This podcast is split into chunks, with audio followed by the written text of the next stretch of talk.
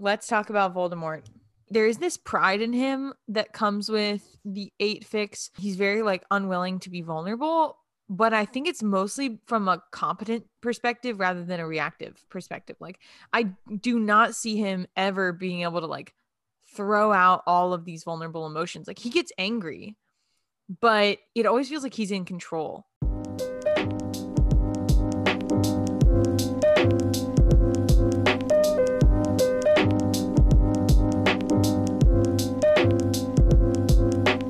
Y'all, welcome back to Not My Type. Jack and Malia are here with you to discuss our second episode regarding the Harry Potter characters and assessing them through the Enneagram. So if you haven't listened to the first part, please, please go back. I guess it doesn't like we're just gonna be talking about different characters, so I guess you could do that the other way, but it's you know it would be preferable to go back. And there's also more context for like how we're discussing them um, Yeah. in the previous episode that you should listen to. Um, we are going to be talking about the theory of trifix a lot. So if you don't know what we're talking about there, the episode before part one um, is discussing trifix and what that looks like. Uh, basically, it's just a combination of three different types from the three different centers of head, heart, and body. Um, and they kind of give us a more clear flavor of each character. So that's what we're Mhm. going to do. And also, Yeah. for the record, Millie and I have not discussed um, these characters with each other yet. So we discussed like half of them in the last episode, but um, this second batch, we still don't know what the other person thinks for all of that. So that's where I'm at. v- very fun. Um, another disclaimer is that we did go back and watch the movies for this, but we only watched the last four. And we are also we love the books, but we haven't read them in like a year or so, or maybe more. So uh, that's that's the disclaimer for where we're getting these character structures. Is we really wanted to see them kind of grown up, um, and kind of review our ideas of the characters. But we'll be bringing in uh, the flavors of the characters from the books and the movies, but the movies were our most recent reference. All right. Who should we start with? I think you pick. Okay. Okay. This is an arbitrary character. but it's Perfect. the first person on my on my on my secondary list. Um let's talk about Kreacher and Dobby. Kreacher and Dobby. I feel like. Oh wait, let me. I haven't. I don't know if I typed Kreacher. Let me think about Kreacher for a second. You can start talking about him if okay. you want. What's Actually, let's do Dobby. Can we do Dobby first? Yes, yeah. Okay. So I think that Dobby is uh, a nine with a six and two trifix, which makes him uh, Stockholm syndrome because he is like, I mean, literally his his theme and his character throughout the books and the movies is this poor little elf who's like finding freedom, you know, um, but it kind of takes someone else to like fight for him in order for him to find it. I would say I do not agree he's a core nine at all. I think he is I think he's two I think he's two six eight. Because Two six eight. yeah, because it's the double sweetness and like dependent stance of two and six together. It's like super like he's trying to do mm. the right thing the whole time. But his his presence is expansive. Like he's like a ringleader. He's loud amongst all the other house elves in the book. I don't know if you remember that, but like I think of him That's as just like very shovey. So like I like shovey with all of his like like he's just I think he's a core two. So he is like really trying to care for Harry, but I also think of him as he's got this sort of like nervousness of six for sure. So I would agree with you on two and six, but I think he's actually an eight and not a nine fix because Interesting. his his presence isn't passive or like too like I don't know, too like withering or something. Like he's just like there. Like Dobby's there. But I, yeah, I guess I guess so. Like that makes sense, especially when like in the books Hermione goes on her whole spew adventure and he starts he starts like arguing with the elves of what they want. Like I can totally see that shoving helpingness.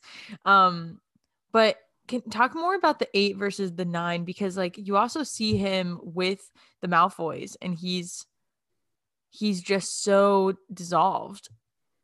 No, I don't I don't think he's dissolved. I mean, think about two. Like two and nine both can be like service oriented. You know, I think it's I think Dobby is mm. just like doing what he has to do magically. Like he's magically forced to work for the Malfoys, but he doesn't really like them. And yet he still feels the guilt of like disobeying them. And I think that's the double dependent stance. Like I don't think that has anything to do with nine really. Because he's not like a passive, like blurry. That's the thing, is that like a nine fix is blurry and fuzzy. You know, like and if he was double positive, he would be more blurry and fuzzy. I think so too. I I guess if he's double positive, the other scenario is maybe he's two seven eight in my head, Mm, but I think he's but I think he's probably two six eight because he seems so like overtly anxious to me. Um, mm. I mean, yeah, I don't know. I think that's just like part of the no, I I I actually think that that's that's that's pretty accurate. Um, now what do you think about Kreacher? Okay, wait. I think Kreacher. Okay, Kreacher is so cynical. I think Kreacher is. I'm gonna say four one six. Okay, I think I I could be wrong, but Kreacher's like he seems he seems double frustration energy to me, like that like Mm, like that pickiness and like stiffness of one and four together, the like the over idealism, and he's like obsessed with like idealizing the black family, and then like yeah, hates yeah, everyone who isn't them. Like it just seems that's like, so true. but seems to be like very reverential and like authority focused in a way with six. I think. Mm. So I put four eight six um for his for Kreacher's trifix because I definitely see the fourishness in the like elitism and this always talking about the black family as in like my past was so good and now look how broken and, and hurt I am and different and um he definitely has that cynical nature to him. He also has that sixtious like an- anxiety and that you don't necessarily see but i think it's not positive like it would be with a seven fix and it's not necessarily insightful and objective like a five fix would be. It, it feels like very personal very pessimistic. But the eight fix i said because it kind of lets the four and the six exist. Because i was kind of thinking about what we were talking about with with the the ego boundaries and um and that's why i was thinking maybe eight and it, eight is also would make him uh that'd be triple reactive correct He is a reactive individual. Yeah. I guess I just don't see his exp- like his presence as expansive. That's I think that's Mm. what it is. Is that I I see your argument and so you really could be right, but I think he strikes me as like more like rigid and like kind of uptight, you know. Yeah So i I i do like i do like the one fix for the for the double frustration i think he is a very he as much as he is reactive i think he's very frustrated You know, Malia, I think actually something I wanted to say that might be helpful for you is that I often hear when you're talking about four, I think you're talking about like idealizing the past a lot. I don't think that's Mm. really part of four's type structure. Fours are withdrawn and they are idealists. But like when you talk to fours, I think a pretty regular theme is that like fours hate their childhood. That's like pretty regular, is that Mm. they're frustrated with it. So I think the idealism of the past is like maybe you're confusing the fact that like the four the four has this sense of like an ideal has passed them by, but it doesn't mean that like they're always looking to that ideal. I think they've just resigned themselves to this sense of like this doesn't exist anymore. Mm. Like it it doesn't it doesn't really exist. Like I think that the rosy perspective of their past, that is a nine-ish behavior. That's so nine-ish to like positive eyes. Remember, fours are negative types. So even if like they're idealists, that doesn't mean they think positively about their childhood. I think often fours hate their childhood more than any other type because they're double frustration. They're frustrated with both parents. I think that's super helpful actually because I think that when you talk about idealizing and also being in past oriented, it can get like muddled together to where you're like, oh, then they must be idealizing the past. And they must be feeling like what was elite and passed them by was something that they already had and no longer have. But what you're saying is like they feel like they never had that in the first place.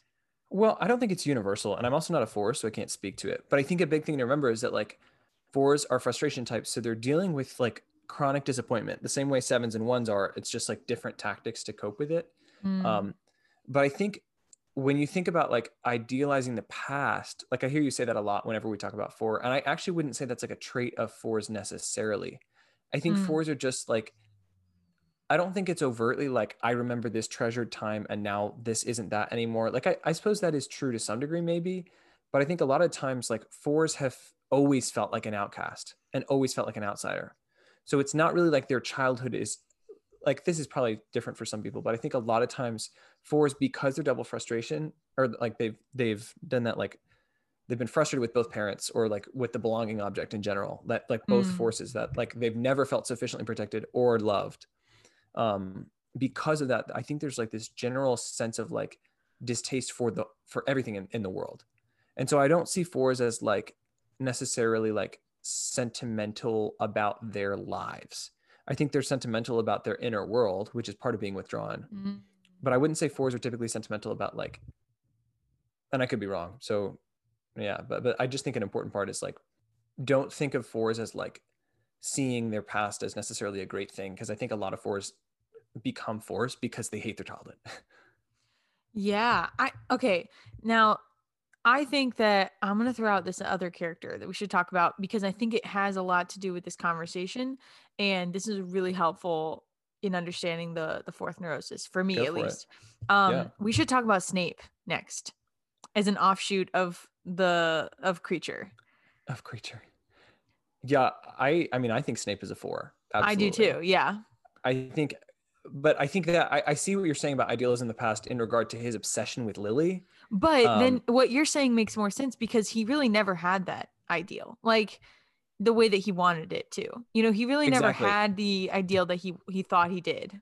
Because even then, he was always reaching for her. You know, right. like even that, even when they were younger, and he like idealizes that time in a way.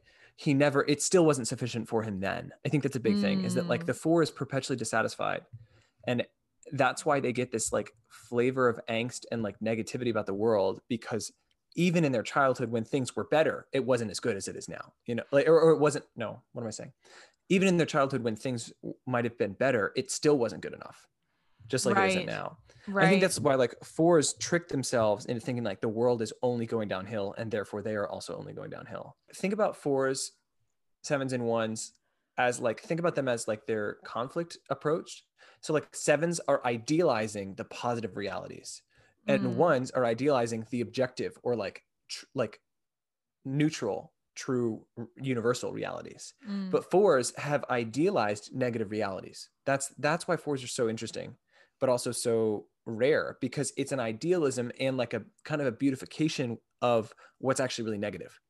So like a big trend is that like fours will romanticize death. That's like a weird thing, but it's really true. Is that like death archetypes and like kind of like this general in sense like this sense of like pain is somehow inherently related to beauty like fours are aware of that i think more than other types are because that's what the frustration types are doing like they're considering an ideal um, that doesn't mean they're necessarily positive people though like sevens are probably optimistic but i wouldn't say ones or fours are i, I would say mm-hmm. ones are idealizing like the neutral thing as a competency type like what's neutrally true and good and right and not not my bias my optimistic or pessimistic bias, none of that. But then fours are kind of like pessimistic and they know it, but they're like attached to that pessimism in a way. Mm. Right, right. So I think we see this in Snape because his entire aesthetic is one disgust over the present over um, everything and two always living in the past and not I, I guess in relation to what we were talking about not idealizing but kind of thinking like i was wronged you know like that's his kind of whole aesthetic and like it, it gives him the freedom to act out against like 12 year olds you know like he it gives him the the victim vibe like i'm the victim right right right. What did you think his trifix was? I considered 468 but i said 458 i think he mm. he might just have a five wing, but I think he's got that big secrecy and like separation effect. It could be six eight, but I think I said four five eight because he's like four five eight is that double withdrawn, um, but with the the force and presence of eight. So it's like this shovey aggression m- mixed with like the existential gap of four and five together. You know, right? Like, I think it's been called like the useless beast or something before. Like it's it's just like this like this chronic slowness and inability to really exist in the real world that you get at four and five, um, mixed with like the force and defensiveness and like energy of eight, I guess. Does that make sense? Yeah, it does make sense. I I said 4 and 5 as well, but I actually said 1 because I I see that double frustration in him, but also the stiffness in the way that he carries his frustration. It's like Hmm. you don't understand but also like i know exactly what's right and i'm gonna do it in my very like rigid way and and like he, and he also uses his like goodness in a way to to show his elitism and i see that in the one that one fix of of like it, the first time he tries to fight Harry in class and like bold move as a professor. um but he he fights him by being like what what is the the components of this thing or like what you know he like asks him all these questions and he's like no you're wrong and i like know it's right I think, yeah, I could see that. I think part of the way I see it is that like that know-it-all mentality of like crushing an 11-year-old's dreams like that.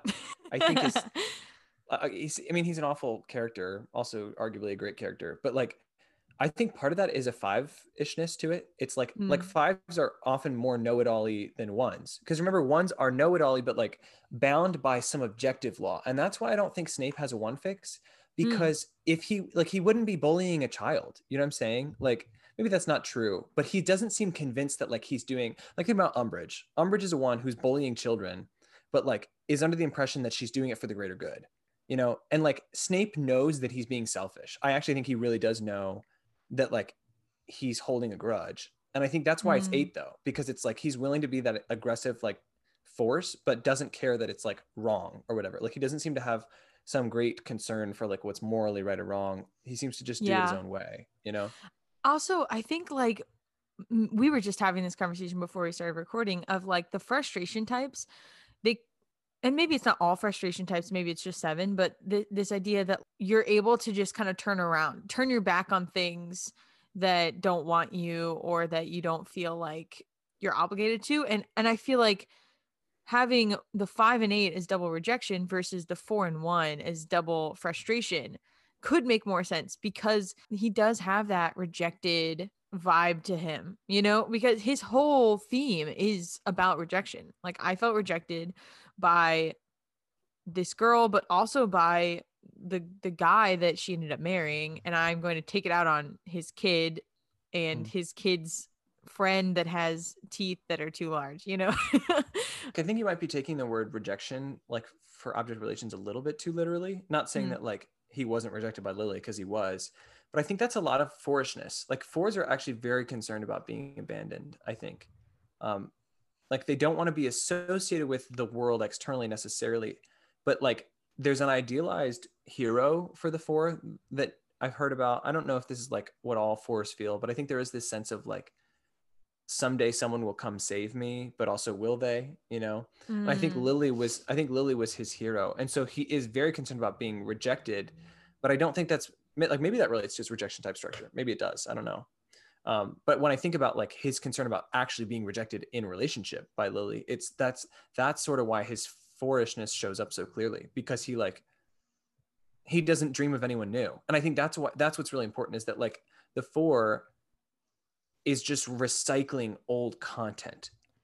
Right. You know, doesn't mean that they necessarily think things are great or things think things were great, but they're recycling their old ideals and dreams. Mm, mm.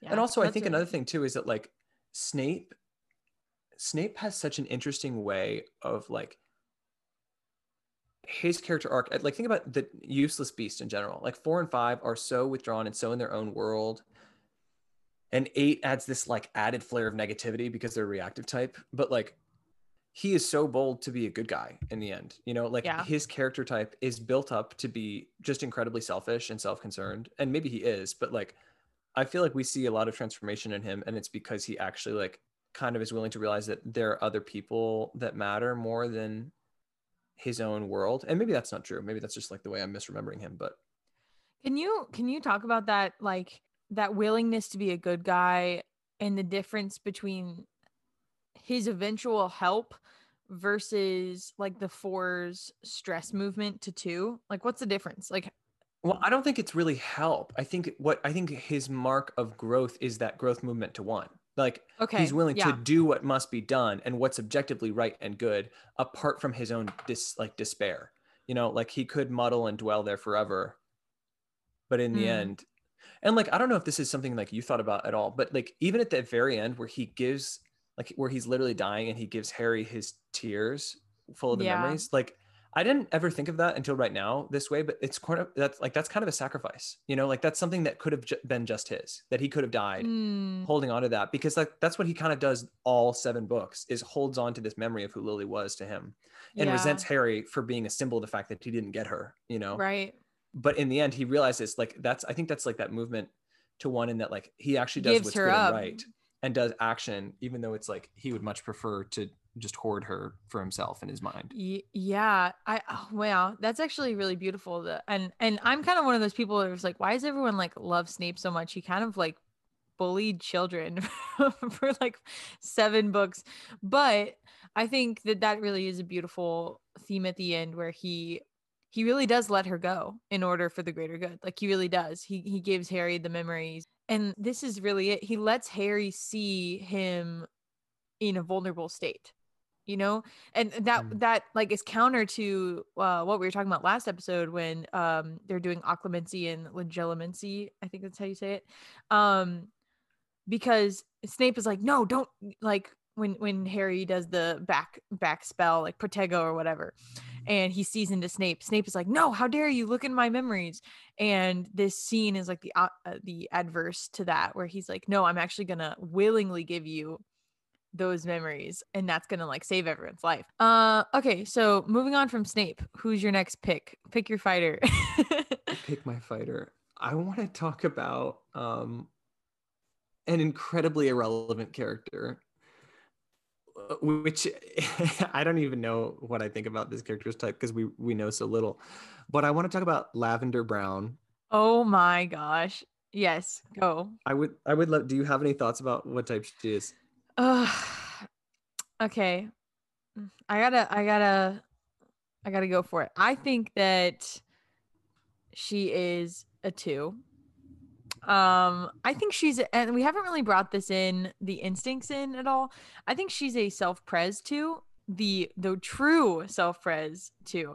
Um think about the way that she showers ron with like gifts and stuff and she's like i i think she's either she's definitely sexual or self-pres first um she's she is so sexual though. I think she's arguably sexual self-pres because that girl is literally she is so concerned about seducing him the whole time. Like it's there's such an overt sexuality. And maybe that's she's I would say she's social last though because she has like For no sure. concern for like yeah w- what is like there's no awareness of like what's going on oh my god! and how public her disgusting. I said she was 286. I don't know what you think of that. 286 uh where yeah i mean i think the eight for sure like for sure an eight fix.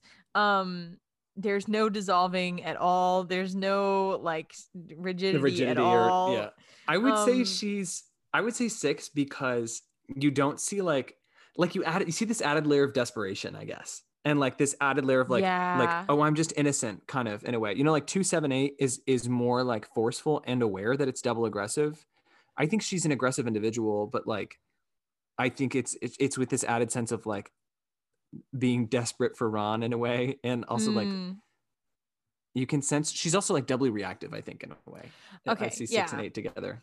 Because the only other the only other option would be 278 because of this like shoving of like everything's great. yeah. everything's gonna be so fun. And i see that a lot in her where where she just has no concept of boundaries at all which is also where the i think the sexual instinct comes in Well, well, Where- the no boundaries thing is, just, yeah, maybe it's sexual, but that's especially two and eight. Like rejection two types have eight, have, sure. have distorted boundaries, especially like fives. Fives over emphasize boundaries, and then eights and twos Mm. act like they don't matter. Like right twos believe in like basically no boundary to the heart space, and eights believe in no boundaries with the eights with the body space. It's like my own Mm. boundaries. It. Um, Yeah, no, she's she's for sure a very interesting individual, and um, she's just one of the most saturated characters, for sure. All right, let's talk about uh an iconic character. Do you do you know who I'm talking about? She she's iconic. Who am I talking about? um, you are talking about Minerva McGonagall. Yes, you. Yes, I am. Yes, I am. I knew I you would it. understand. What a queen, first of all. She is amazing. Maggie Smith is amazing. And every character she plays is just immediately an icon. What did you think about Minerva McGonagall? I said 136. Um, because okay. We are completely different. completely different. Um, I think definitely core one. That seems super evident to me. She's mm. she's really strict and and firm, but very sweet. Like you know, like there's I think it's a two wing. I think one with a two wing. Yeah, yeah. But she's got this. But she's not like she's not concerned about like showing that sweetness primarily as like a core two would. She definitely mm. radiates. She just radiates competency energy to me. Radiates it so much of it. Mm-hmm. It's just like I buckle down and do it. You know, like there's like this. There's this like no nonsenseness to her um, but she's like, but she's authoritatively focused at six. Like she's willing to like obey and like I I see her as a middle manager for sure because she's not mm, like you yeah. know like she's she really has that double competency like do do it and work hard. Like I think I see her such a hard worker in like every arena, but very yeah. concerned about like doing the right thing ultimately. Yeah, I I I thought up for a second about a five fix because of this very objective mental space but i i definitely think that the um the ability to do the little tasks like she in a lot of ways is kind of um dumbledore's right hand man i think. Um even especially even in the in the battle of hogwarts when she's like okay this needs to happen this needs to happen this needs to happen. Uh i also considered her being a core eight versus a core one because she is uh especially so uh protective of Harry and um mm. and I, I think you also see that strictness in eights sometimes when it comes from a like a parental aspect and I know we've talked about like eights don't always necessarily think of themselves that way but um I see what you're saying though yeah I get it but I think she's a good example of a difference between eights and ones because a lot of people will say like eights are aggressive ones aren't but I think like ones can be very aggressive and this is a misconception i have had a lot when when we're trying to type people but either way like you do see the eightishness and you see the one-ishness but um i think the biggest difference is that the the one is ultimately stricter in a way that the eight is like more the eight is more willing to give autonomy to themselves. Yeah and remember like the body types in general are focused on autonomy. Eight, nine, and mm. one are mm. all like that's their ultimate goal. Like where the heart types want attention or validation, and the head types want security. Um, the body types want autonomy. The difference is that like one gets autonomy by being good. One is like mm. I don't need to be managed. I can be separate. I can do my own thing, um, because I I'm following the rules, and no one's going to correct me. Basically, um, right. it's sort of like that. Like if I never sin, like God won't ever pour His wrath on me. Um, that kind of mentality. But I think a big thing is that like eights don't feel that like bondage at all to to what is like objectively good. Like I think a great example actually to contrast the like her with an eight is when um well also this doesn't really this is confusing, but like because it's not really him. But you know when Mad Eye Moody isn't really Mad Eye Moody and it's Barty Crouch Jr. Yeah. And in the movie he like he turns Draco into that ferret and it's like throwing him yeah, around. Right. And you see her being like, uh, that's completely inappropriate. Even though she also probably hates Draco, you know? Right, right, right, right. She's kind of like, that's not an option. No, yeah. Where he's like, I do what I want. I think it's also kind of fun to think about McGonagall as a one in relation to uh, Umbridge also being a one, which if you haven't gone back to the last episode, again, go back. But we talked about her being um, potentially triple dependent, one, two, six. But if McGonagall is one, six, three, then the only difference is the the two and the the three fix. But you see them kind of go up against each other in that stair scene when they're like I don't even know what they were saying, but basically they're both combating with each other on what is right, you know, because they have completely different ideas of what is um quote unquote like justified and correct. Um and in the end like McGonagall does back down because Umbridge is is taking over. But I thought that I think that's a really interesting parallel. It is really interesting too because like you see her like Minerva's truly affronted when Dolores is like, but well, the one thing I won't stand for is disloyalty. And she's like, disloyal, yeah. like as if I've ever been disloyal. But she's like, she kind of realizes that like the fight is worthless at that point, you know? Well, Yeah. I think that's a great that's a great contrast. I want to hear your thoughts on Hagrid, Rubeus Hagrid himself. Oh, Hagrid. Um, I feel like he was a pretty easy choice. Um, because he just radiates tuishness. Like sweet, simple. Like I think he has a nine fix as well, which allows him to just be really his tuishness, but a very chill vibe to him. And then I I kind of want to make him triple positive just because of like his whole like let's trust this stranger that gives me this dragon and like let me take him home and like this is going to be great and fun.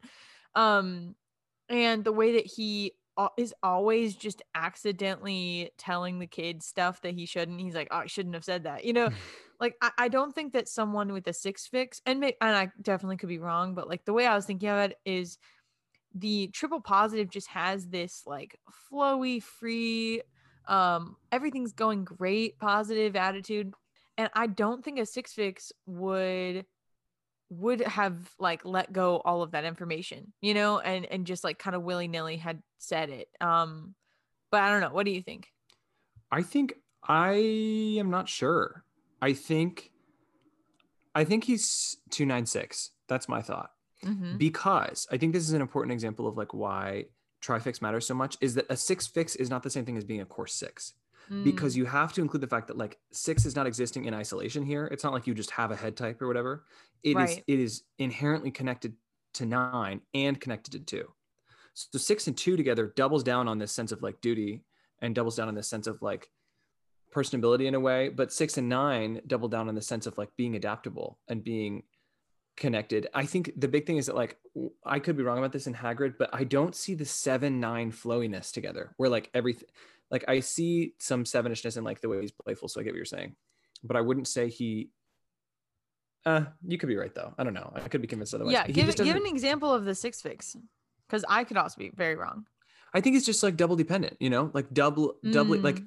he he gives me Stockholm syndrome vibes. I think it, this general sense of like I I'm referencing the other, and I could also be like submissive. It's like the niceness in every genre. Yeah. He's, so, he's like just like a genuine, genuinely nice guy. And I think a seven fix adds some degree of like unnecessary and sometimes selfish independence. It's like I do it my own way in a way, Mm. which I don't see so much with him. Um, like he- especially if you're a core two as well.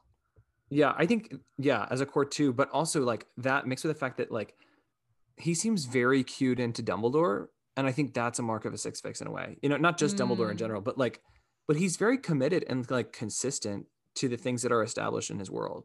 Yeah.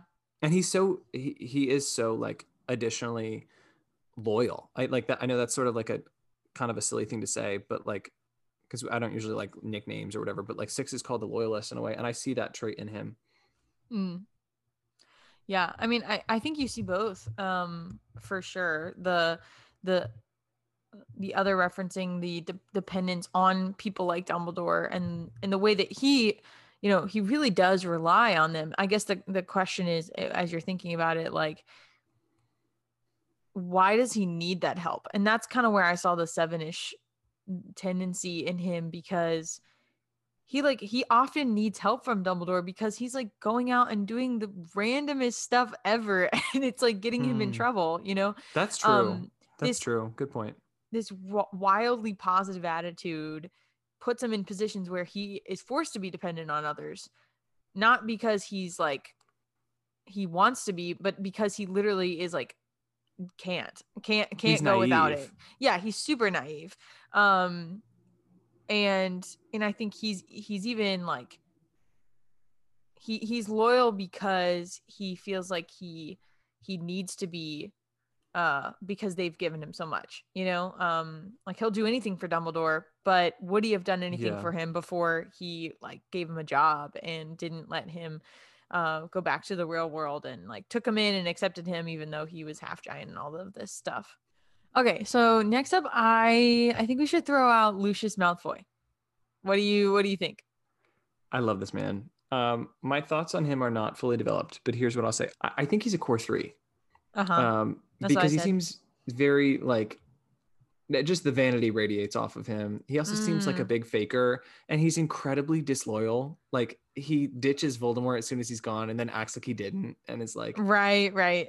You know, I think that's there. I was trying to think about like I was trying to think about it and I don't think he's double competency. He doesn't give me that mm. vibe at all. So I said 3 and 6 um, but something about 368 is like more shovey than he radiates to me. So I was guessing 369. I think he's Bermuda yeah. because he's very adaptable, but still like that core three. That's my guess. He could be 368, maybe. I, you could convince me of anything, honestly. But I I said three and six as well. I said one because and, and maybe that's just the three-ishness of like wanting to have the perfect image.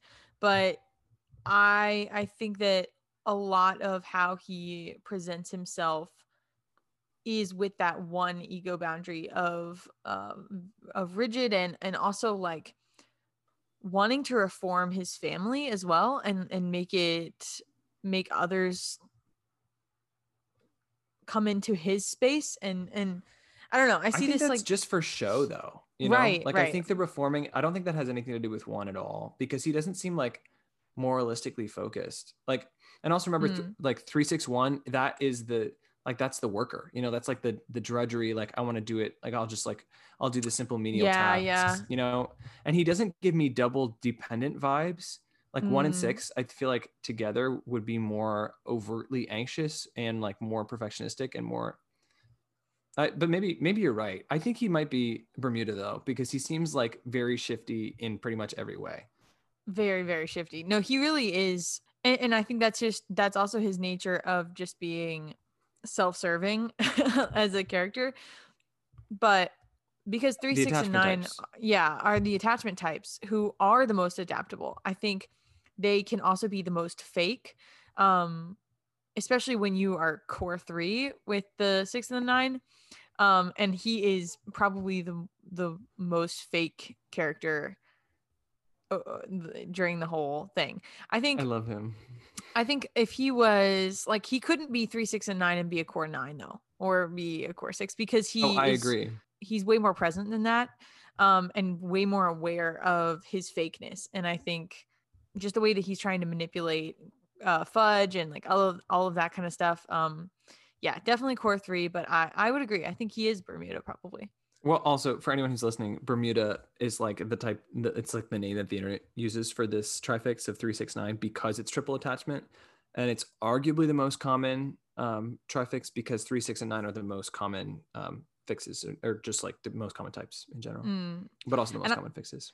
I think I'm seeing a trend as well. Like six is a very common fix in the in the head types.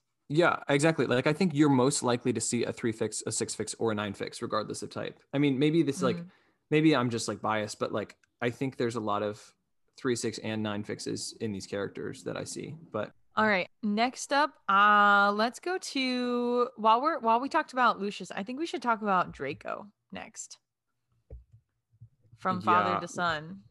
Well, before Draco, I want to toss out Narcissa. I don't feel like she has enough oh, character oh, yeah. to even talk about. But I said she was also Bermuda. I thought like 963 is my guess. Mm. That's just like she gives me a nine vibe just because she's sort of like along for the ride of her egoistic family. That that's just a thought though. Yeah. I really could be wrong.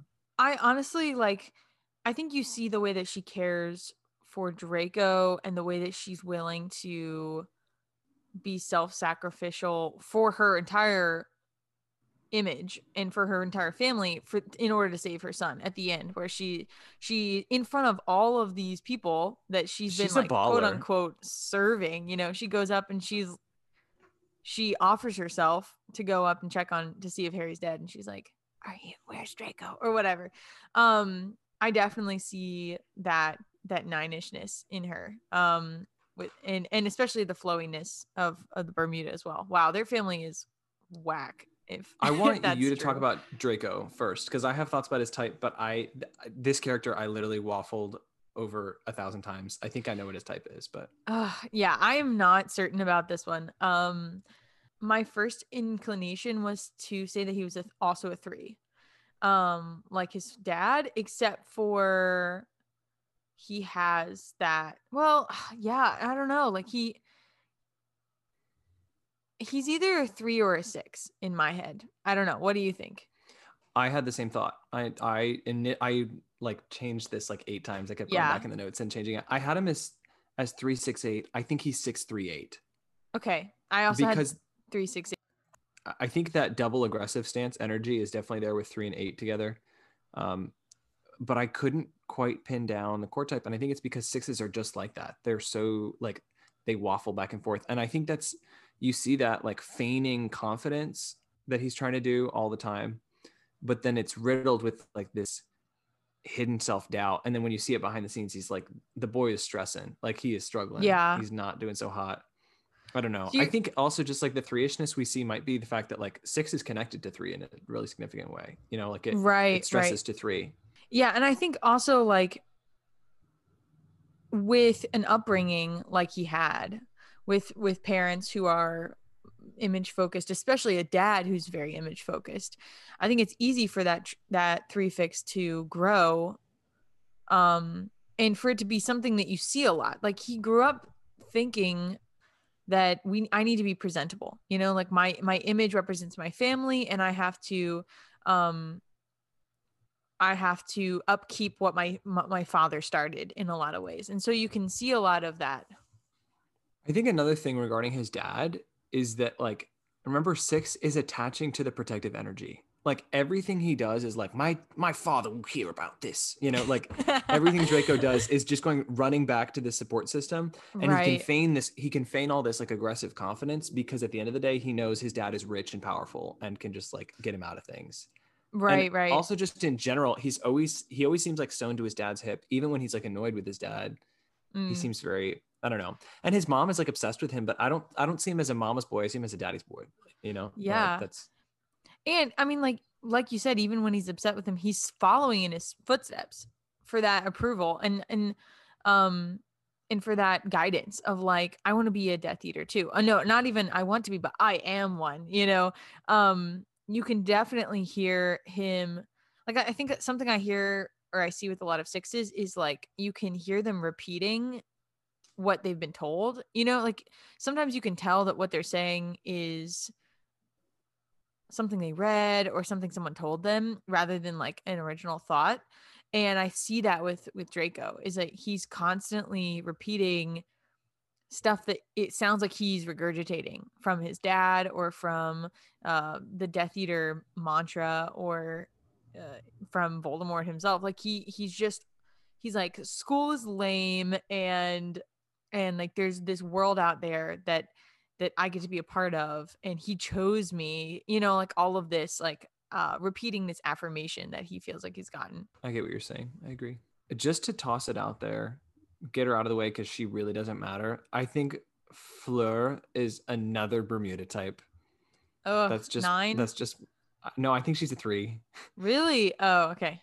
I mean that, that might just be my thing, but I think of her as like no, no, no, kind I of agree confident, kind of confident, and also kind Yeah. of fake, and like I definitely when you- seems like I don't know. She just seems like if you got it, flaunt it a little bit. I don't know, like sexual three vibes, in my opinion. Right. Like I think when you think about the movies, she's more nine-ish because you don't see all of that's so true. you don't really see her period like she she kind of like doesn't exist in a in a way or when she's even there she's very quiet she's she's very um passive in a lot of ways but in the books I agree. She definitely is a 3 in the books and you don't see that in the movies. Like even like think about the way that she exists in the Weasley's home and she's like this and this and this and I have all these preferences and like blah blah blah and like look at my dress and all this stuff. Exactly. I think that I think in the book actually she's probably three eight six instead of Mm. three three nine six because like you know three eight six is like that Kyle structure, like that Kylie structure, right, just sort right, of like right. kind of basic, but also like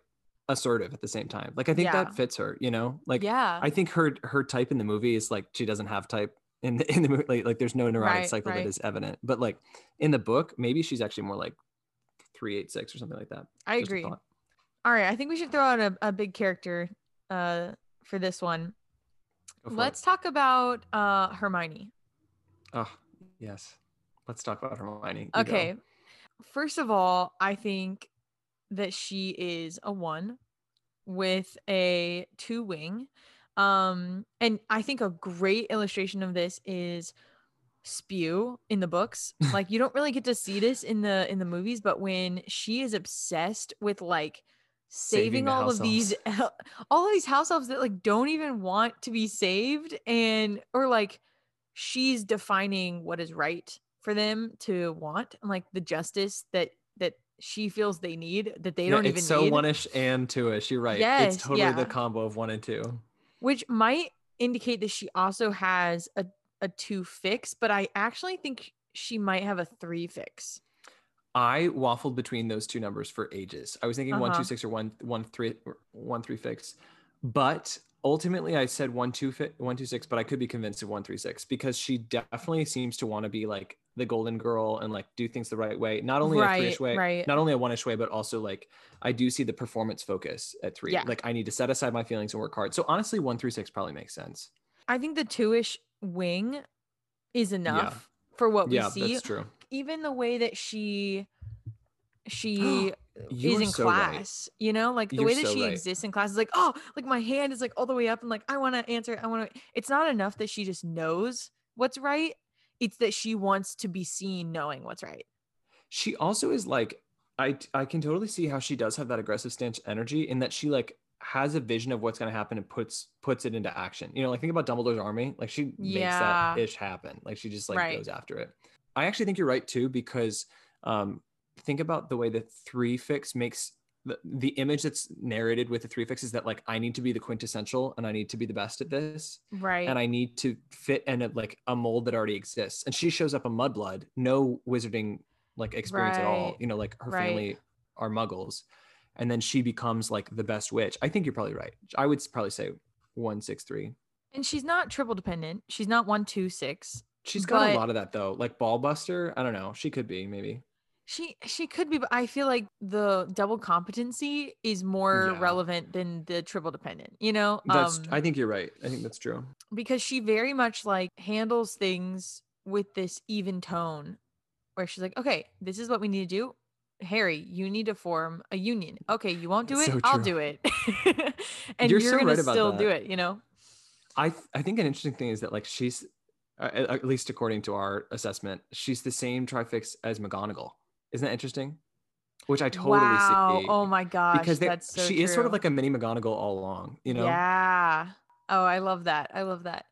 Can we talk about her growth to seven for like a yeah, hot second? Yeah, you throw it out there. What do you think? Because I think that that is a big thing for her to to kind of um not just question what's right, but actually be like what I'm told is right actually might not be and what uh, what we are doing, like what me, Harry and Ron are doing could be actually the right thing to do. And it's okay to let go of some of the rigidity and let go of some of the laws and let go of some of these rules that I've been, been abiding by and kind of go off and do our own thing. And that's exactly what they do.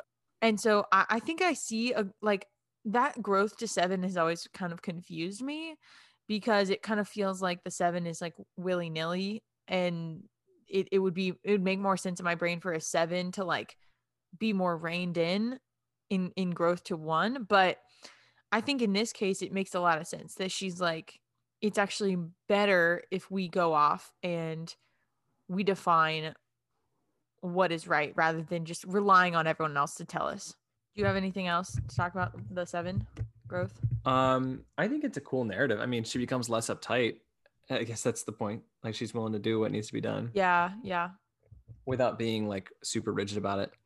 And she also like, I don't know. The poor girl needs to learn how to have fun. What an interesting character though. I mean, she's so iconic. And that's true. I actually do think she's double competency because eh, maybe I'm taking the word too literally, but she's also literally like the only competent character ever. She's the only one who who knows how to do what needs to be done without getting emotional about it. so true that's so true Like And Ron even- and Harry are like basically inept, and then she's like, yeah okay, yeah yeah, yeah. and and they even point that out they're like we would die without you yes I love that. yes Yeah. you would They know their place. um who's next I want to talk about. Oh shoot. I don't know. I have. So, oh, oh my gosh. I know who I want to talk about. Peter Pettigrew. oh my gosh okay go for it. I think I. I think I know his fix. I, I think I know his whole type, but I want to hear your thoughts on it first because I think he like I'm looking at his trifix and I could convince myself that he is a core of any one of these three. I do think I know his core his core type, but I actually did not take notes on him, so I don't have like fully formed. I'll um, say that I think he's I think he's six I think he's six nine four. That's my thought. Yeah. Because that trifix is called whiny tears, which I love so much. but it's so him. You know what I'm saying? Like he's sniveling and obedient, but he doesn't have like the double sweetness of like six nine two. You know, he doesn't have that Mm. like combination of nine and two. Um, and he's also kind of like he really is so whiny. That's also maybe because he's like in a rough position. Um, but I think he's a core six, and then I'd say nine, and then I would say four. And I also think that's why like his betrayal is such a shock to his friends because Mm. when he turns up like to be the bad guy, everyone's like, "What?" Because he's just sort of like this little whatever guy in the back- Right. background who doesn't have a lot of like presence. But I don't know. He strikes me as pretty like mopey. Yeah, oh for sure. But so so you were saying that you didn't know what his core was, like you were considering a 9 or a 4 as a core type? Yeah, him? I mean, like, I don't think he's a core four, but I do think he often feels like an outcast. I think that's like why part of like Mm. being in the in crowd with all of his cool friends was like such a big deal for him. Um, yeah. but I, I think he, I, I guess I could have been convinced that he was a nine, maybe, but he's probably not. He's too nervous. I think he's a six. Yeah, he definitely has that anxious you know, vibe to him for sure. Um oh, I agree. I agree with that. Okay, I, I'm realizing I have notes here for Sirius, and we already talked about Lupin. So just to complete the four of them, I feel like before we get into Sirius, we should talk about Harry's dad, just because we have so little context for for him. But I think that man is triple aggressive. That's all I'll say. I think he's a Chad. Oh my gosh, I love that idea that that J- that James is triple aggressive. I think that's why he leaves everyone in the dust. Like think about it. He does not care at all and it's kind of annoying, but yeah. Okay, talk about more about that.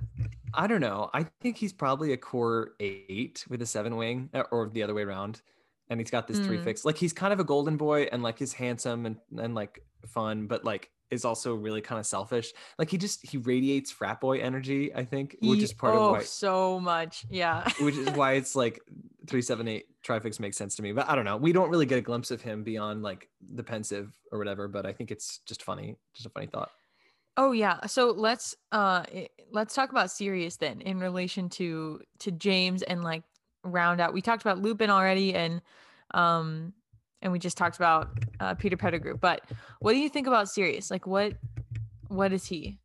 I think Sirius is such an intriguing type. I think he's so interesting. And I thought about this a lot. I think I said Sirius is 874 because wow, we're we're the same. I thought he was a Okay, go ahead. Go ahead. I think he's I considered like core 7 maybe. I think he's actually a core 8 because he's got this uh, I don't know though, he could be a core 7. He's like he's playful and fun but also forceful and just like says what he thinks and it's like straight Yeah. up and is dominating in a lot of ways. Um I guess he could be a core 7, but I think he he strikes me as like core eight, and that's why there's so much force to him. And then the flowiness and like the magic of seven and four comes afterward. But he, de- I think the four fix is like he's he's out of place with his family. Um, you know, Mm. like he doesn't belong there, but he also didn't care. You know, it's not Yeah, like he like he felt the need to fit a mold at three or like needed to be generous at two. I think he's, yeah, that's my thought. I think that he is a seven with an eight fix or with an eight wing and fix. So I, I I think that because he has this positive outlook um Yeah, when he's talking about like the way things are going to be even the fact that he just decided to like go with Harry on the train just because he wanted to like go go to say goodbye to him and and things like that like he's always talking about these adventures and he's always doing things that are really risky you're and right. dangerous Actually, I think that- he's the seven. Just because he wants to and that's and i also think that that goes along with like he doesn't really have a, a want to be a part of his family because he feels frustrated by them.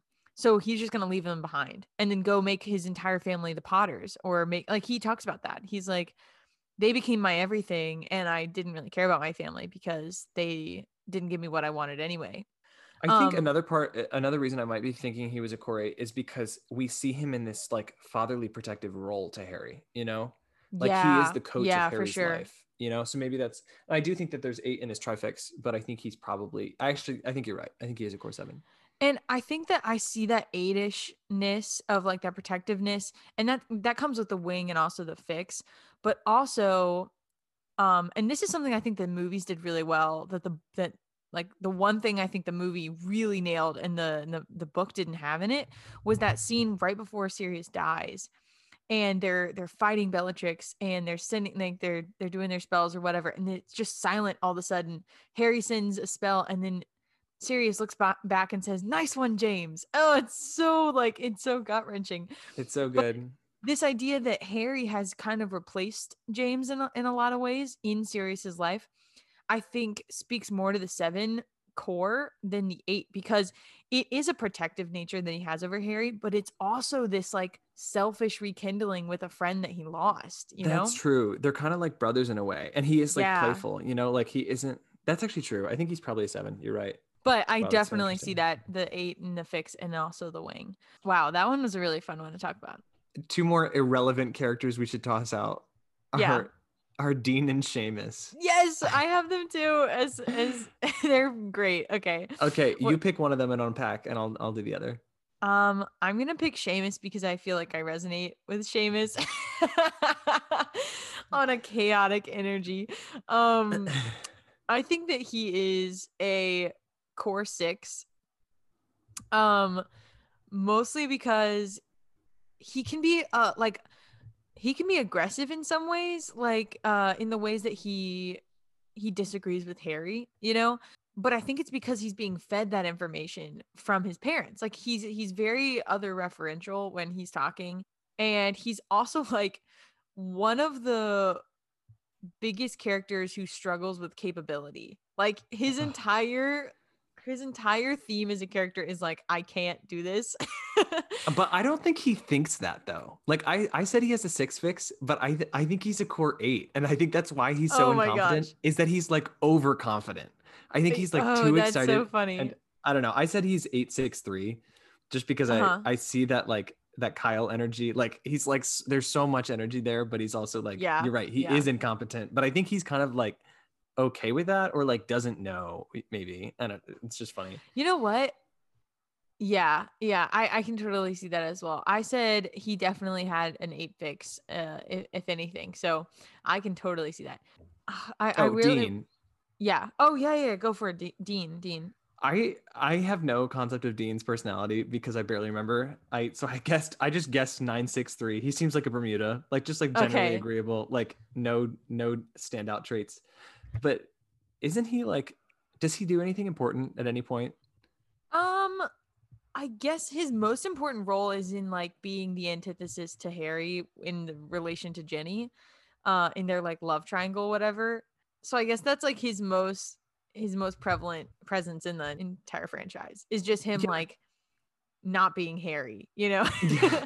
they don't even confront each other, right? Like in the book, I remember there's like this awkward part where Harry runs into them in the hallway or whatever. Oh, like they're hiding in a passageway and like making out, and Yeah. nothing happens. They're just like, oh, that's awkward. Bye. Yeah, and I guess like you you mostly see Dean from the perspective of like through Ginny or through um Hermione talking about their relationship to Harry in the movies at least. She's like, "Oh, she's been crying again. He- They got in another fight," you know.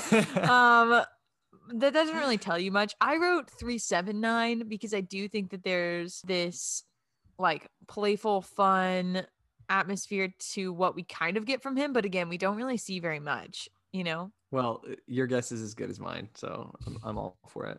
All right. So let's move on to uh to two characters real quick. Let's start with Quirrell.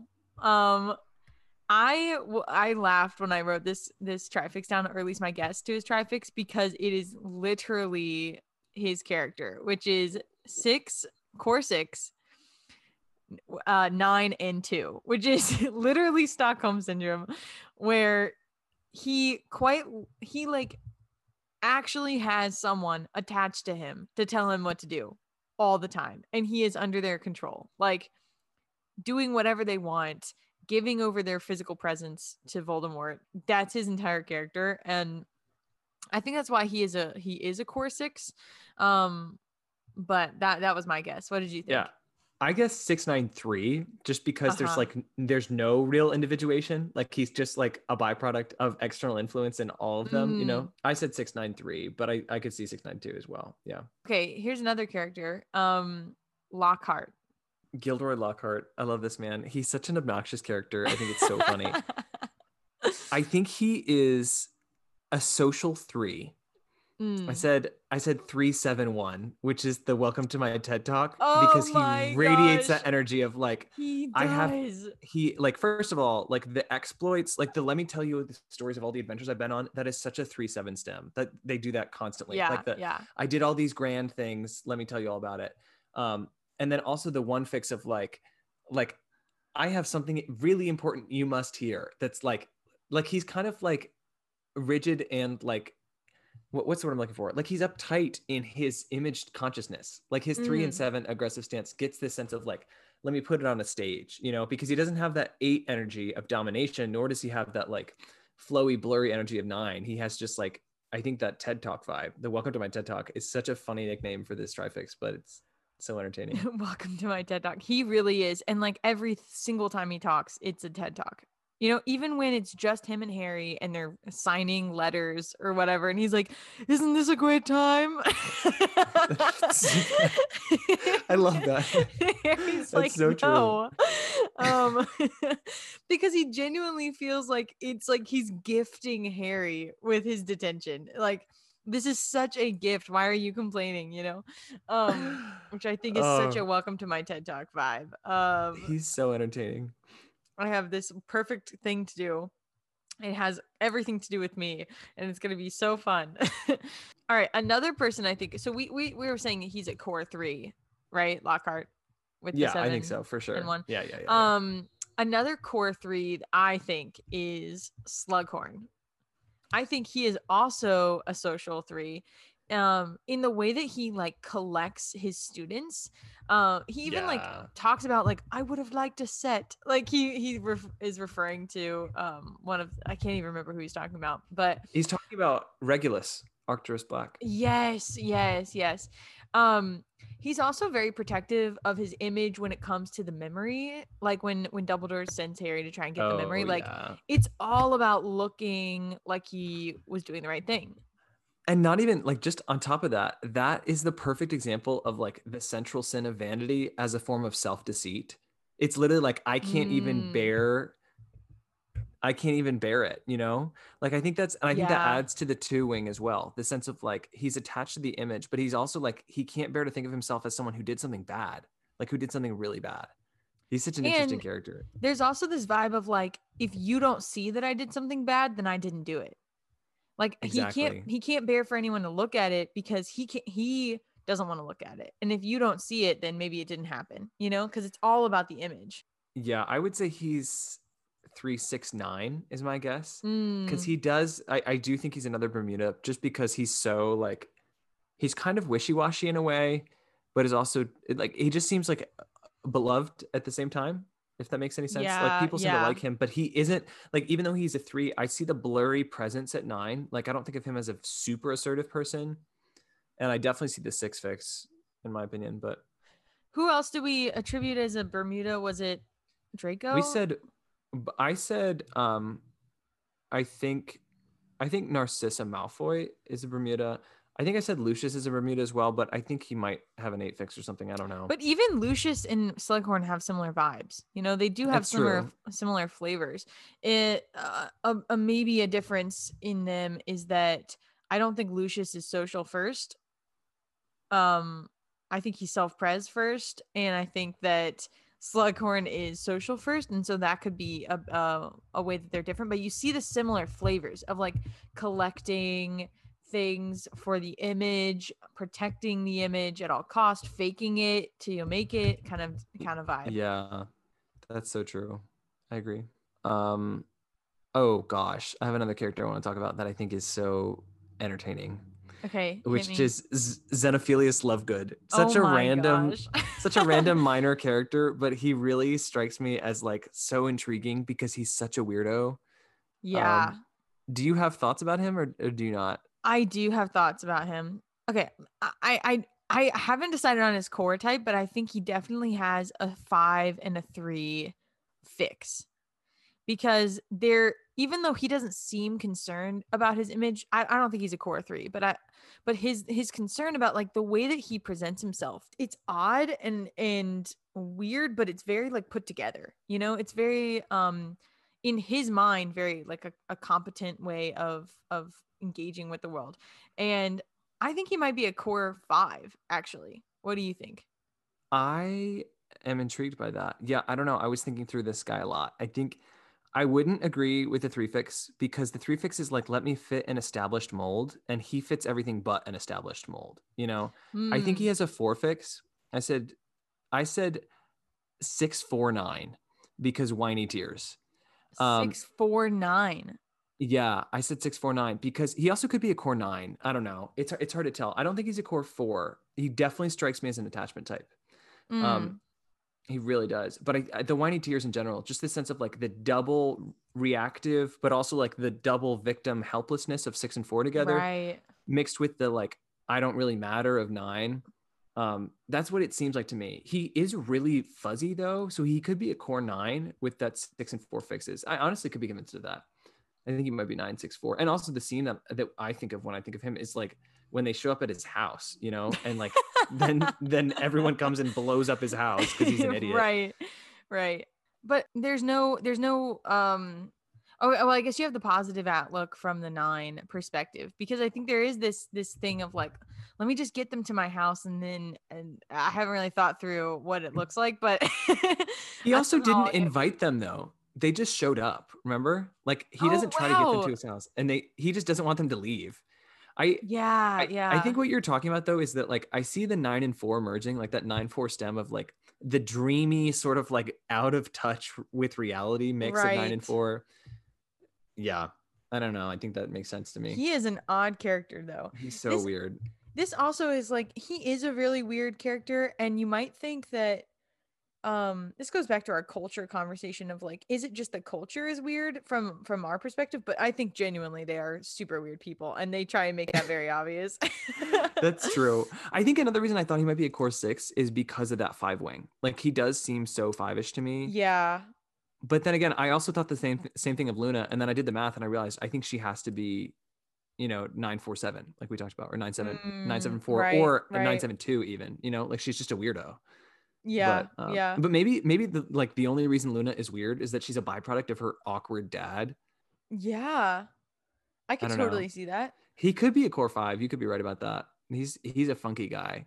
he truly is um okay another uh, kind of arbitrary character but i feel like people would be upset if we missed him filch Yes. let's talk about Filch. filch what did you think I am not certain for Filch. I put down 614 okay because I see this like jaded flavor of double reactive with six and four, but also like, double uh frustrated yeah, double frustration of like being hyper picky and specific at, at one and four together. Mm, Um, but he also just like, he's kind of like self indulgent with his own negativity. And I think that's why it's a four fix and not like a three fix or a two fix. you know? yeah yeah i also put Um, a four fix for sure and also so much of his like character type seems to be built around the fact that like he is a squib and like doesn't Mm. have any powers you know he's just Right. like a a dud living in a in a wizard's world which kind of sucks for poor filch but i think it's interesting I the only difference I had because I had six and four, but I put nine instead because in a lot of ways, even though he is frustrated, he does have this like resigned nature to him, and, I, and maybe that's just like his position at Hogwarts or his societal position, but he does feel like very resigned to his. I get what you're saying. You know? i think i think the only difference is that like i was thinking about the one fix in regard to the fact that like he is so willing to correct and so willing to call out for like this isn't you're not following the rules you know like the students out Yeah. to bed like just like being rigid even to a point where he's not thinking like this is also like a movie moment but in in the very last movie when he comes running out and he's like students out of bed and McGonagall's like they're supposed to be out of bed you idiot Yeah, like, yeah, yeah. like just like this like over rigidity and and like obsession with the rules It- the, Also, the guy's yeah, wild contrast that with like the fifth movie where um Umbridge is making up all these rules and he's having like the time of his life, like putting them on the wall and nailing them in. He's like hee hee hee. exactly. It's like this spiteful revenge on the students. Um, but again, he had to wait for someone else to make those rules for him to do that. But he was like more than glad to post them on the board. You know, he just had to wait for uh Umbridge to make them. I agree. Who's next? Okay, I want to talk about Mad Eye Moody. Okay. This guy is so intriguing. I think also my perspective of him is probably distorted because there's the fake Mad Eye in the fourth book. Yeah, that's really Um, hard. But we see him in in the latter books as well. And he strikes me as an 8 with Mm. with 5 and 3 fixes, which I think is such That's an what I said. Oh, yay. Wow. Are we this is the first time that we've been like exactly on the same page? No, maybe not.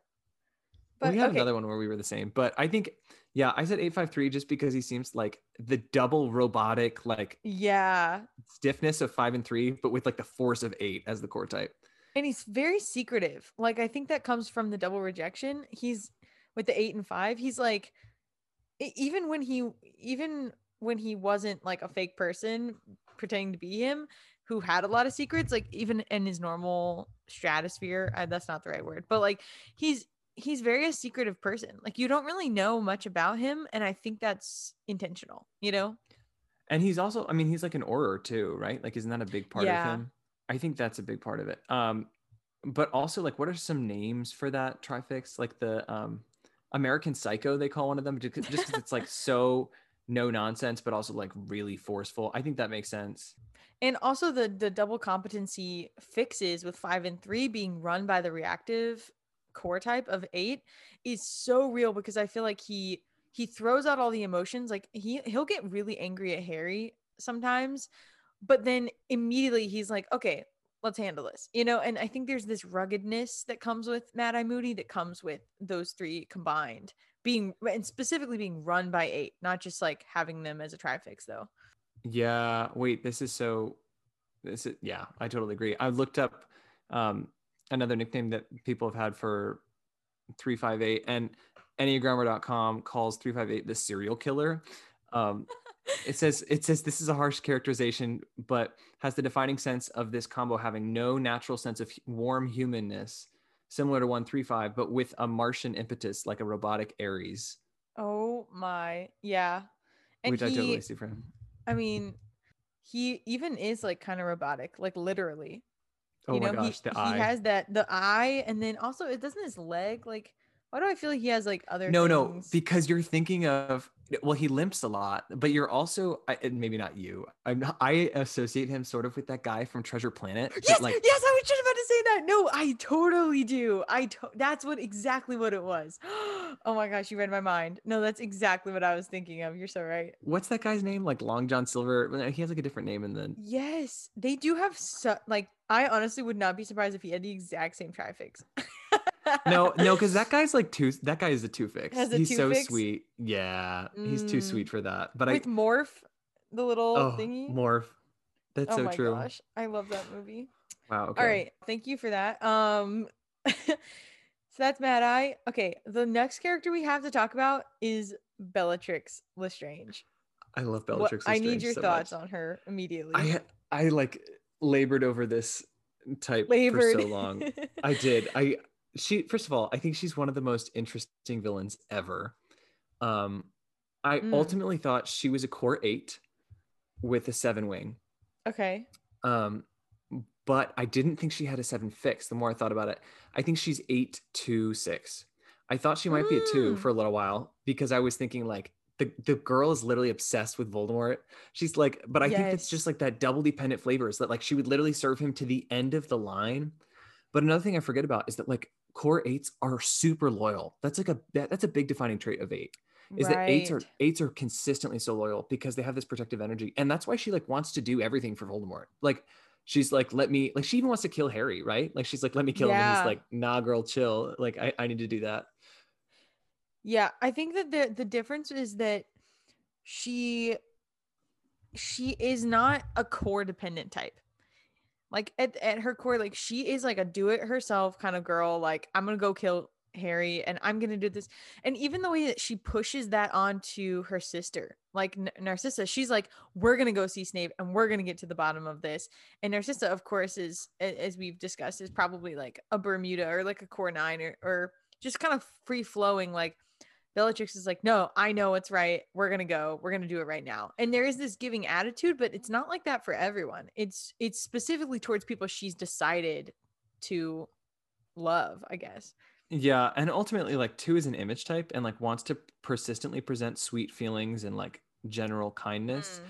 And I think she's she strikes me instead as like a core reactive type. You know, like think about her as an eight and a react. Like the girl just like sh- she flips her shit as soon as there's a reason to. But don't know, Yeah, it's just yeah. that. No, I I had the exact same trifix, so I'm, v- I'm very proud of us. Um, okay, this is the nitty gritty. We have two left. Ah, two left. Let's talk about Voldemort, the man. himself, the man who shall not be named. Tom Riddle, you I have thought a lot about him. You toss your thoughts out.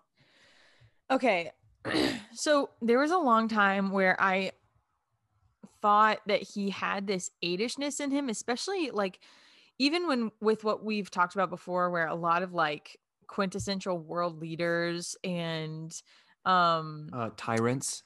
ty- yes tyrants is the word i was looking for um are eights but i think that he actually just has an eight fix and he's really a three with an eight fix there is this pride in him that comes with the eight fix he's very like unwilling to be vulnerable but i think it's mostly from a competent perspective rather than a reactive perspective like i do not see him ever being able to like throw out all of these vulnerable emotions. Like he gets angry, but it always feels like he's in control of that anger. I agree. I agree. What did you say? I said, well, I'm, what did you put as his head fix? I put five. Me too. I I said three eight five as well. Oh, yay. We were I said five because he, it's not that he's like, everything's going to go right with the seven and like very playful. It's not like he's, he he is pessimistic but in a very like competent way i think i see that double competency with three and five but there's also this like deep search for insight with his mental space like when he finds out that there's this dark magic he goes like all in intellectually and he That's is like so i want to dominate this one piece with this one like cove or, or whatever. So that's why i think i see his head type as being such a five because this deep deep deep search into one specific area. I agree. And I said for eight and five together, like double rejection, like extra secretive, extra like I need nothing from the world. Um, and I thought about him being a core eight for a while because it's like, how do you dominate the world that much? But I think for him, the the final motivation is always to be the quintessential wizard. Like the biggest thing is like the legend that he leaves behind. Like the Horcruxes he Mm. chooses are like really fancy and like associated with, you know, like he just seems like the kind of guy who really at the end of the day just wants to be seen as like the ultimate. He wants to be better than period, and he wants Yeah. to like seem above. And also like this is getting really deep into like object relation stuff, but like I think he as far as I can remember, he like kind of resents like his mom is sort of like taken advantage of or wounded. And I'm pretty sure he Mm. kills his parents or something. But like right, doesn't he or something? he kills his remember. dad and i don't think he kills No, I don't- think you're right. I can't remember. i think he definitely kills his dad though because his dad abandoned him Eh, but I think he is like attached to his mom in a way. Like I as far as I can remember, I feel like there's some like general like positive regard he has for his mom, which is crazy coming from Voldemort. But he definitely fits that same serial killer vibe of like a you know what I'm saying, like cold, Yeah. detached, but like forceful and terrifying.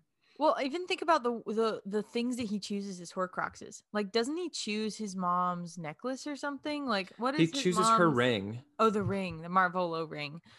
Yeah, Yeah. even that idea of staying attached to that ring, to that image of of a semblance of a family. Like that's something that he decides even when he's becoming like a super villain.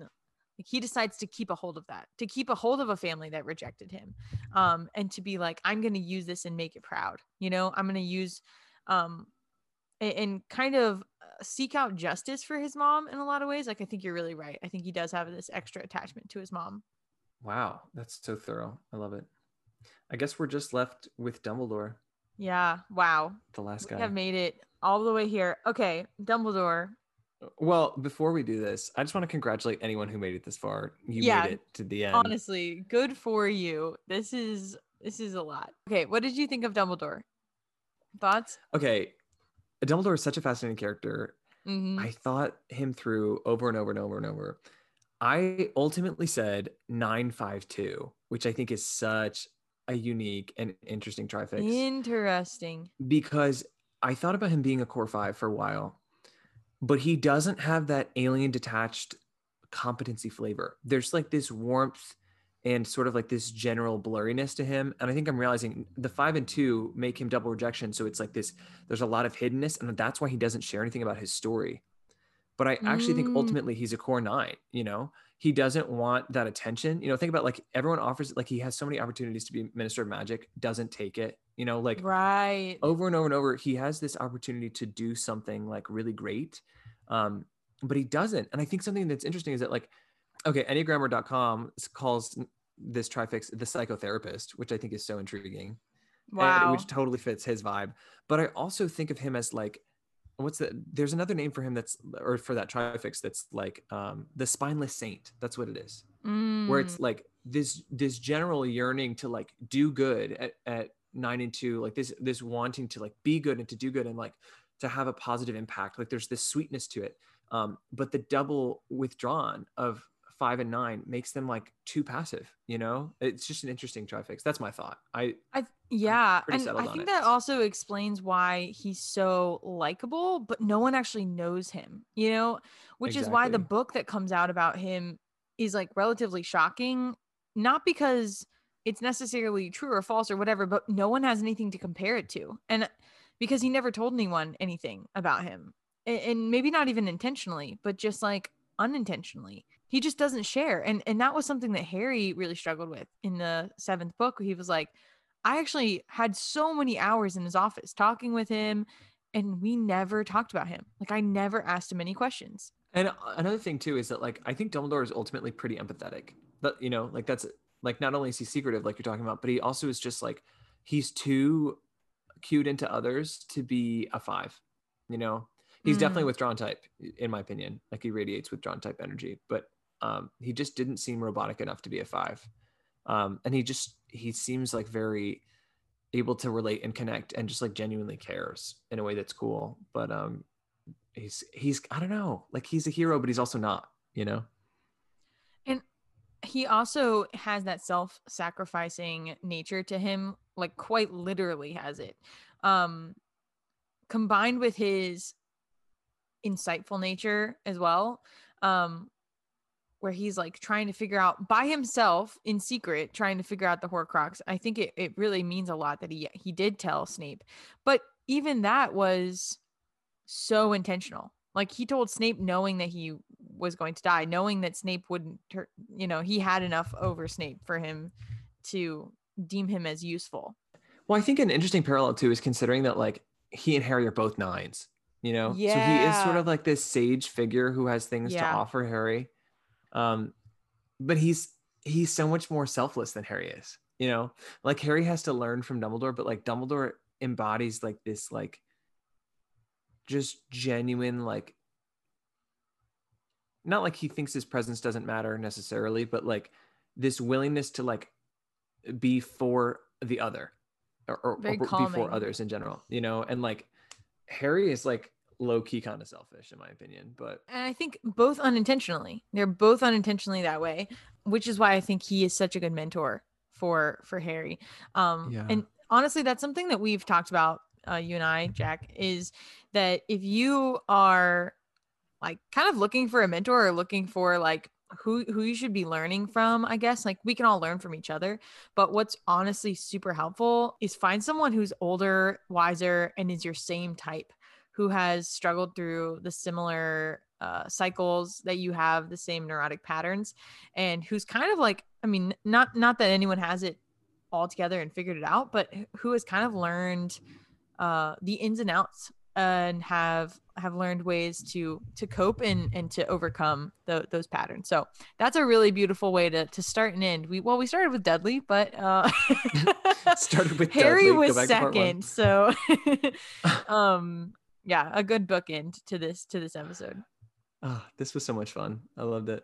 Well, y'all, our time here is done today. If you want to find us on Instagram, you can find us at Not My Type Enneagram. Use that same handle and add at gmail.com if you want to email us. We're also, I think, on Facebook. We're I'm always confused about that because I don't know. Please, I've never just actually barely. looked. Don't yeah, don't even Does it exist? it, Um, it does exist. It's it's not it's not really that great though. So well, we're trying our best. Um, anyways, find us on social media. We have a lot of good things to share and also to learn from you guys. So thanks for listening. I hope this was fun. Um, what do they What do they call the people who are Harry Potter fans? uh Po- Potter No, Potterheads.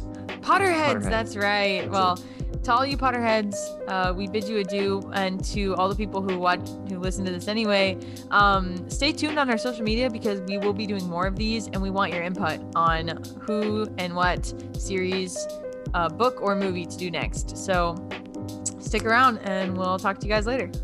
Okay, bye guys. But if you're really into Harry Potter, this is probably like the penultimate of your life. It, I I love Harry Potter, so this is thrilling. Um, okay, Dumbledore. what? There's just a lot of malapropisms going on. Are there really penultimate? Penultimate means second to last. It's an adjective. I think you meant to say pinnacle, but whatever. It We'll just roll with ultimate it. in it. It has ultimate in it. Yes, ultimate meaning last, second to last. That's why we say ultimately meaning lastly. So we say we say ultimately or at the end, But it's lastly. Ultimate, like wow, ultimate. okay. I just, how do I do this so I much? I just don't know. You have Oh a skill for it. Gosh.